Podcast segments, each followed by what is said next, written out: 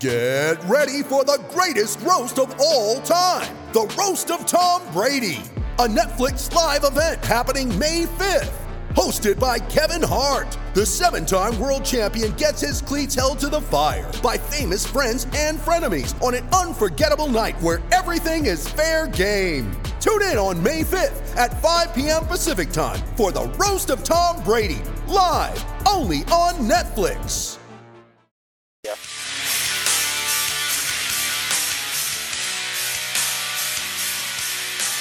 All right, thank you very much. Welcome back to Pit Pass, part of the Front Porch um, Front Porch People Media Group. Um, it's a great name. You and I were talking off off uh, off air about why Harley did not make any improvements over the what it was at 30 and I'm not years. saying they didn't make improvements. They didn't design a new bike. It was improvements over time, and that's that's how s- lots of things are done. We we aren't gonna throw away the old. We're going to every year make this better. And as people got years and years and years of time under their belt, the the crew chiefs, the riders, they learned how to get the absolute most out of that thing, and they wouldn't have asked for something else. I would have. I would, how can No we make? no reason how can I go faster and be safer? and they and they found ways to do that. They made material improvements, setup improvements. Over time, the motorcycle got substantially better.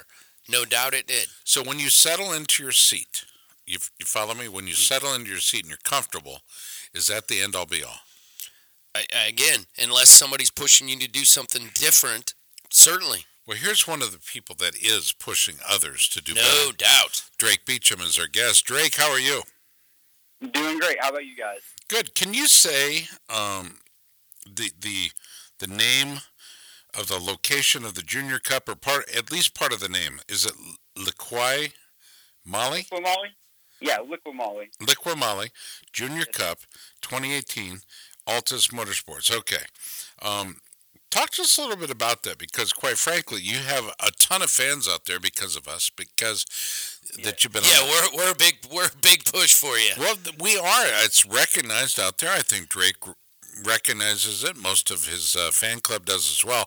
Every I time agree. Drake is on the show, um, we get a big, huge, huge push. So, Drake, um, welcome to the show, and we'll look forward to having you back on next week.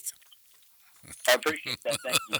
um, so, um, you're asking me about Altus. Um, Yeah. Actually, I am not going to be competing in the Moly uh, Junior Cup round at Barber for the final. Oh, wow. He's moving up. Yeah, event. Unfortunately, me and Altus just uh, kind of decided to part ways. That's okay. mutually and uh, Sure. made it very very quiet and you know respect that on both ends. So um, What will you be doing? Ed, do what was was that? What will you be doing? This is Scott, your favorite co-host. Go ahead. Yes. So um, I will be at Barber, but I will be on a uh, R-Bomb SV650, and I'll be racing in the twins class. What do you think, uh, PJ? I mean, this It's is, awesome, This is and- breaking news, right? And this isn't new for you, right, Drake? For our listeners who somehow haven't heard us interview you and talk to you multiple times, you've raced How's that SVs. possible? We've been You've on the raced 15 SVs years. a fair bit, right? right. Yeah. Um, so in 2015, yeah, that was my uh, only full season I ever had on the uh, SV650. Okay. Um, it's a little different than the SV that I'll be racing at um, Barber, but we got a good uh, testing round done. Um, R-Bomb crew and I did, so uh, hopefully we got the bike dialed in and uh, you know com- serious competitive bike for Barber. Let's talk about your health. Um, no matter what you're on, health is a big issue. You've had some history with uh, with some medical results based on racing and crashing. But uh, where are you at right now? Are you 100 percent? Uh, yeah, I've got a little bit of sinus infection going on, but you know I've had surgery. I'm sorry. I'm sorry. Back up. A sinus infection? Yeah. I Is it motorcycle related? Nah. Then don't bring it up. Um, that's just me talking. But I mean, that's not going to keep you from winning a championship. So Absolutely physically, emotionally, are you dialed in? Yes. I, You know, that's one of the things I like about you. My God, you've got fans, dude. Um, let's go to some of the prepared questions we have. So you're fresh off a weekend of testing and racing at Road Atlanta on a SV650. Uh, what was the purpose of the testing how did it go? Oh, the testing went great. Um, the purpose of it was just to kind of build a few hours on the bike and Right. you know just get it dialed in and get some confidence in the bike. Um, I was kind of struggling at the beginning of the weekend with uh, just front end confidence, and I just kept pushing and pushing. And there were some fast guys there. that I was uh, fortunate enough to latch onto and be able to build that confidence. So just kind of uh, brushing off the cobwebs because I think the last time I rode one was in like late or early 2017 or late 2016 was the last time I rode an SV. So um, yeah, I mean it was just a great experience overall. Drake, uh, you've, you know, you've had a great eh, for a, such a young man. You've done wonderful things on two wheels. I mean, are you looking ahead to next year? What's next year hold for you? I mean, we we have nothing but faith in you and your Amen. abilities, and you're gonna go out and you're gonna kill it. Are you thinking next year you're gonna be trying to compete in this very twins class, or what? What do you see your future ha- happening? Um, I mean, if I get an opportunity to uh, continue in Moto America, um, I'd be more than willing to take that up. And uh, you know, just having a good support team behind me that you know we can actually be a competitive team, um, I would definitely be on board for that. Um, you know, it would be very hard for you know me to just go on by myself to do that and Right. not really have too much support of having a team there at the track. And uh, you know, me and my dad, that would just probably kill us doing that. But um, Your dad's You know. a great guy, by the way. yeah, he is. Uh, kudos to him. I mean, I w- this wouldn't have been possible without him, and you know, just wrenching all the time and getting the bike always prepared and making sure that it's always tip top. Never had a problem out of it whatsoever. So And PJ, the fin- financial contributions by Dad have not been have not gone unnoticed. yeah, it's yeah. That's Hello, uh, Mastercard. That is no doubt. So how did this deal? I mean, it's it's awesome that you're going out with R-Bomb. Uh, he's uh, absolutely uh, a man about racing. He lo- he loves uh, the entire sport, and he puts young guys, not unlike yourself, on bikes, his bikes, Right, and and right. brings quality machinery to the track. He's we're about to interview him after you, so.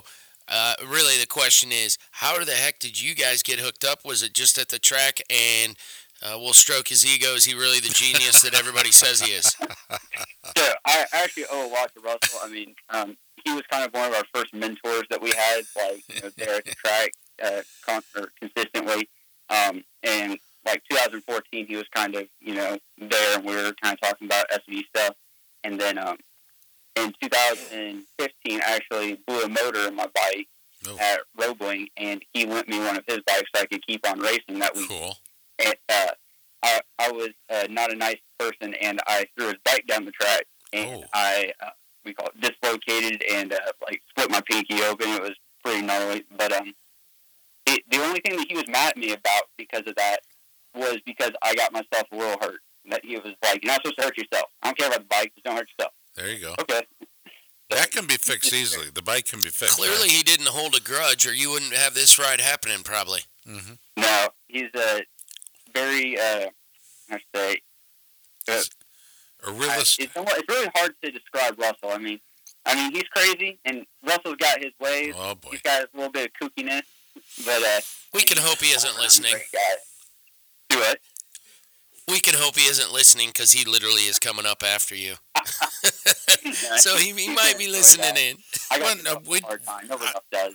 What I mean, we're going to have him on shortly, and we've we've talked about that. But what more could he bring to the show? Um, but maybe he'll identify some of the things that that Drake is uh, to racing. I think that's brilliant. Um, but we've seen so many times that somebody from outside the industry, even from inside the industry, will uh, put their money behind a guy because they believe in him. I've got a country music star right now that has uh, released his first album, um, and and you'd probably like it a lot. It's called uh, Truck Stop Souvenirs, um, but it's already been listened to with two day drop on YouTube, forty some thousand times. Um, Wow. and, and I believe it's going to be. I, I think it's going to be a huge hit. Look for Royce Johns on your uh, on your Twitter. I'm not. I'm sorry, not Twitter, but Facebook and uh, YouTube. That's cool. Hey, we've got a question for you from uh, the Wera BBS from Tim, aka Drop. He said, "I'm pretty sure Drake failed his motorcycle license test the first time around. Uh, did that actually happen, Drake?" um. So actually, well, yes and no. It actually was two times around. you uh, failed two in a row. I did. Oh man, and you were already a seasoned motorcycle racer by then. I know you were.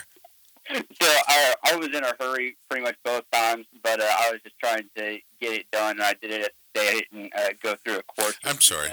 Are you talking? Uh, are you talking about driver's license? Absolutely, his motorcycle driver's license test. Uh, he probably yeah, held. A, how, how, many? Yeah, your motorcycle. How many motorcycle racing licenses were you holding in your pocket when you failed to get your driver's license? well, yeah. Uh, and probably a WERA license, maybe. Uh, maybe. Maybe. Uh, who else? Who else you race with? CCS? Anybody else? I've raced with, I've raced with CCS, um, and I have my Moto America license as well. ASRA, probably Moto America. yeah. Okay. By the way, that question. Sees the race too. That question is from Tim, aka drop, uh, also known as drop. Yeah, on the Wera BBS. On the, on the Wera forum, yeah. So you finally passed, and then what happened? You just took the cap off the basket and let hell go, or what happened? Uh, I've mainly been using it for commuting, and you know, going back and forth to work has been saving me a lot of money. Wait, wait, whoa, whoa, whoa! T- t- uh, PJ, uh, clarify this for me. Uh, you actually need a classification to be able to drive from your house to the work. Oh yeah, absolutely. It's, when, the, it's the M class. When did this in start? Iowa anyway? You have to you. Uh, it's every state in the union. You have to have a motorcycle license to operate. Do you think I have one? Well, I don't know. You might not want to say it on air if you don't, sir. Uh, wow. Uh, the, the, fact that you called me sir was pretty cool. Um, I was just trying to impress upon you the importance of maybe not giving that away on the. But I don't know if I do or not. But uh, obviously, I've been riding a bike for years and never been stopped. So maybe. Uh, what are your? Uh, give us a, a, look at what 2018, 2019 looks for you, Drake, because obviously we're going to be there no matter what, right? Um, right. We, we, we were with you when you were a small child. You were six years old, riding a 50. uh, and, and your dad said, please don't ask him any hard questions because he doesn't even know all the words. But um, what, is, what is 2018, 2019, maybe even 2019, 2020 look like for you? Because, quite frankly, for us, you're the face of the class. I appreciate that. Uh, that's a you know big honor. But um, I mean, at this point, it's kind of pretty up in the air. Um, I put some feelers out, and you know, got some things kind of mulling about right now, but I won't know anything or have anything dead set until contracts are signed or gentlemen's agreements are made. So, you know, it just kind of comes down to you know what opportunities are out there, and you know who's going to be out there in 2018. Drake Beecham, our guest on Pit Pass Motor Racing Weekly. Uh, Drake, do you follow any other parts of motorcycle racing? In other words, any other disciplines, whether it's flat track or uh, it doesn't matter what it is, but do, do, you get into all of it, or do you just pretty much focus on on the discipline and the class you're racing? Uh, I re- focus on the discipline of our class, and uh, I watch all the Moto America races pretty much, and uh, some of the MotoGP races.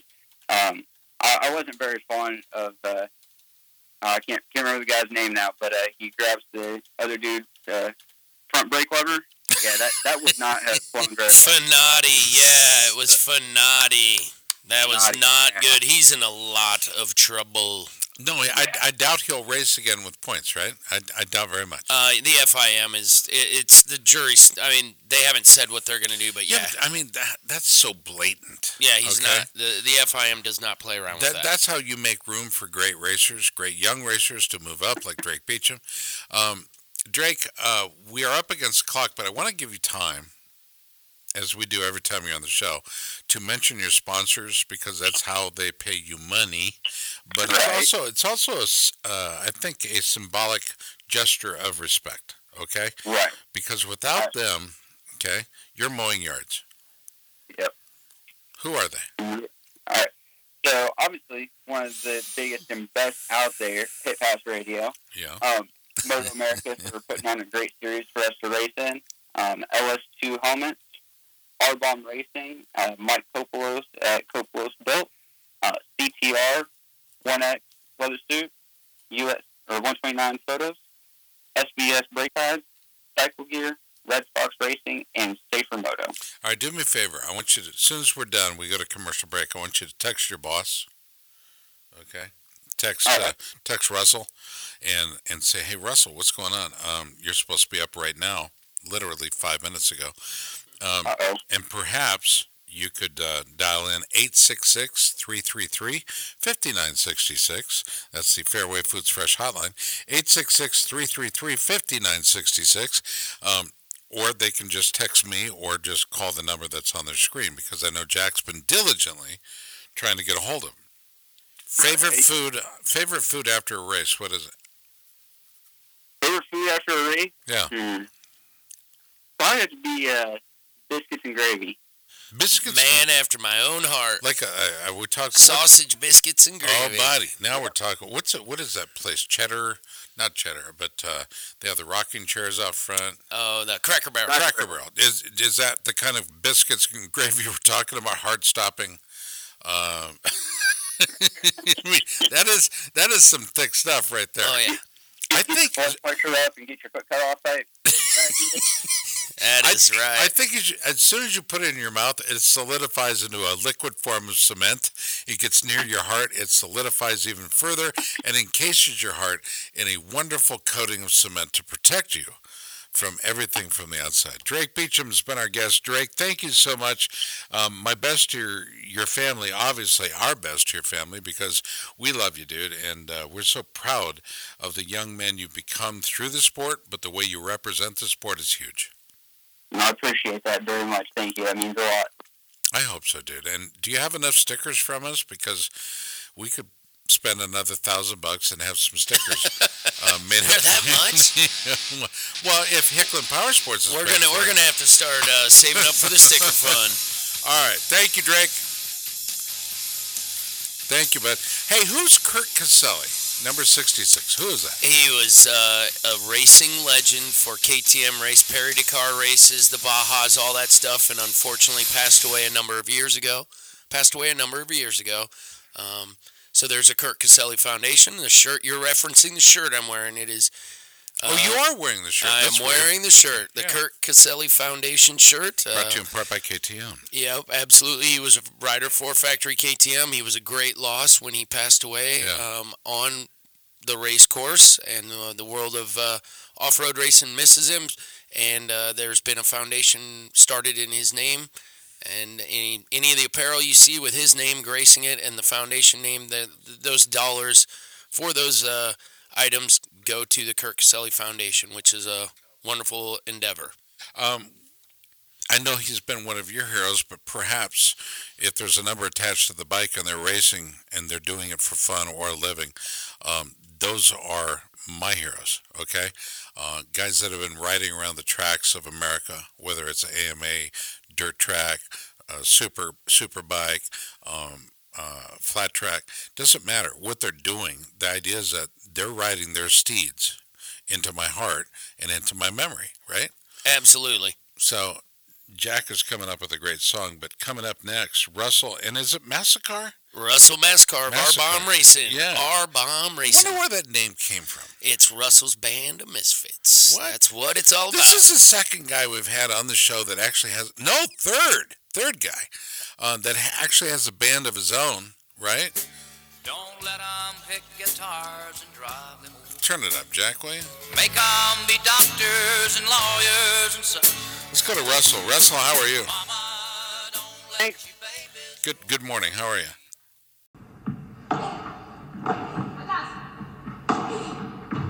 Hey there, and welcome to the Joy of Paddle podcast, hosted by me, Minter Dial, a veteran of the paddle tennis world, and sponsored by Paddle 1969. Whether you're a paddle tennis aficionado, just beginning, or have never even heard of paddle, or padel as it's called in North America, this is an exhilarating new show that delves into the captivating stories of notable paddle personalities worldwide. In its inaugural season, you'll be treated to exclusive anecdotes, valuable tips, life lessons, and humorous moments shared by esteemed professional paddle players, industry insiders, and passionate paddle enthusiasts. With each season aligning with a Pro Tour, you can anticipate two engaging episodes per month. The Joy of Paddle podcast is part of the Evergreen Podcast Network, where you can find other great shows in a number of categories, such as sports, health and wellness, true crime, and fiction. To find out more about Evergreen Podcasts, go to www.evergreenpodcast.com. Vamos!